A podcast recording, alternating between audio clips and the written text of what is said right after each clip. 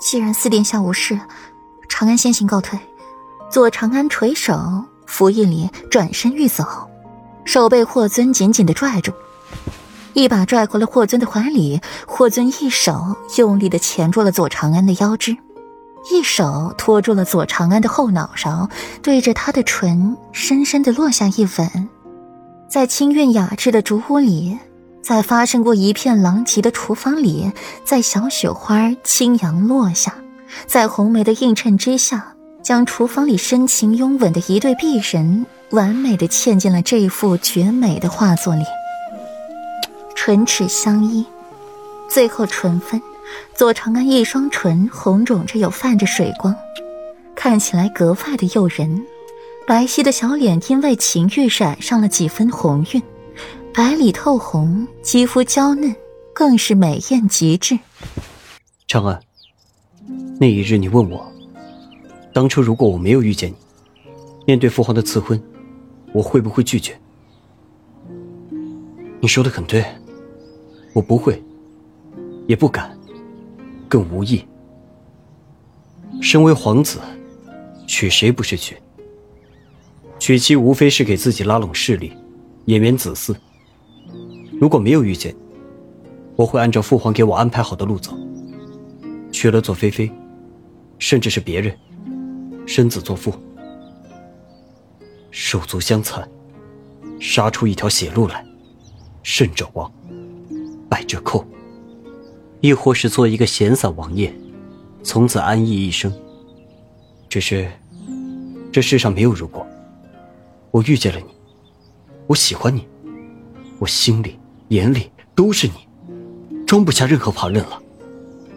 没有你，我会娶妻生子。也绝不会有现在幸福充实，有血有肉，还有心。长安，我心悦于你，我喜欢你，我只想娶你做我的妻子。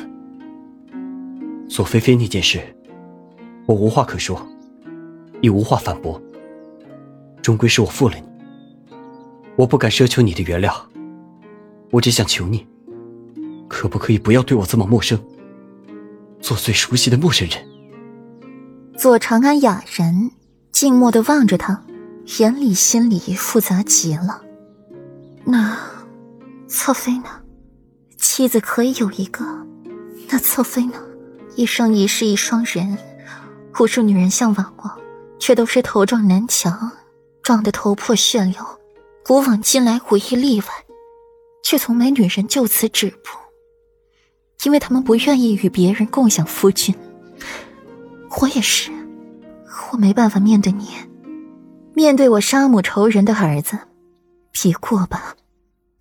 雪殿里，顾染头枕着裴玉肩膀慢慢走着，摊开了手心，接住了几片小雪花，顷刻间便化去了。十余年前的巫蛊之祸源自萧淑妃，萧淑妃年少入宫，便得了帝王宠爱。不出一年就怀了龙嗣，后被旁人陷害，落了胎，伤心欲绝，一蹶不振。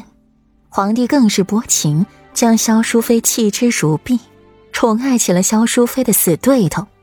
萧淑妃心底生恨，却没有办法，只得暗暗忍受。一次夜晚，误入宫中的藏书阁，误翻了书，学了巫蛊之术，做了小木人。写上了皇帝的生辰八字，以此争宠，将那死对头活生生的逼死在冷宫。萧淑妃荣宠达十年之久，后来这巫蛊之术不知怎么的传了出去，后妃做起了小木人，以此争宠，陷害后妃官僚。后来野心渐大，迫害皇嗣，迫害朝中大臣，巫蛊之术从宫中流传出去。官员争相学习，迫害同僚，后平城一时间腥风血雨，风声鹤唳，甚至影响到了各州各地，更有甚者竟传至沙场。后裴王妃温若隐亲查寻了源头，破了这巫蛊之术，皇帝驾崩，新皇登基，严查巫蛊之祸，牵连达十七万人，重则斩首。轻则流放边疆苦寒之地，无一放过。至于那些记载巫蛊的术法，全部烧掉。那一年，平城断头台上的鲜血一月未消除干净。那一年的事情，称为巫蛊之祸。那一年，神神自危，生怕自己和这事儿牵扯上关系。裴玉细细为顾染做解释，见他满头乌发皆被白雪覆盖，欲为他拂去白雪，不料被顾染言辞拒绝了。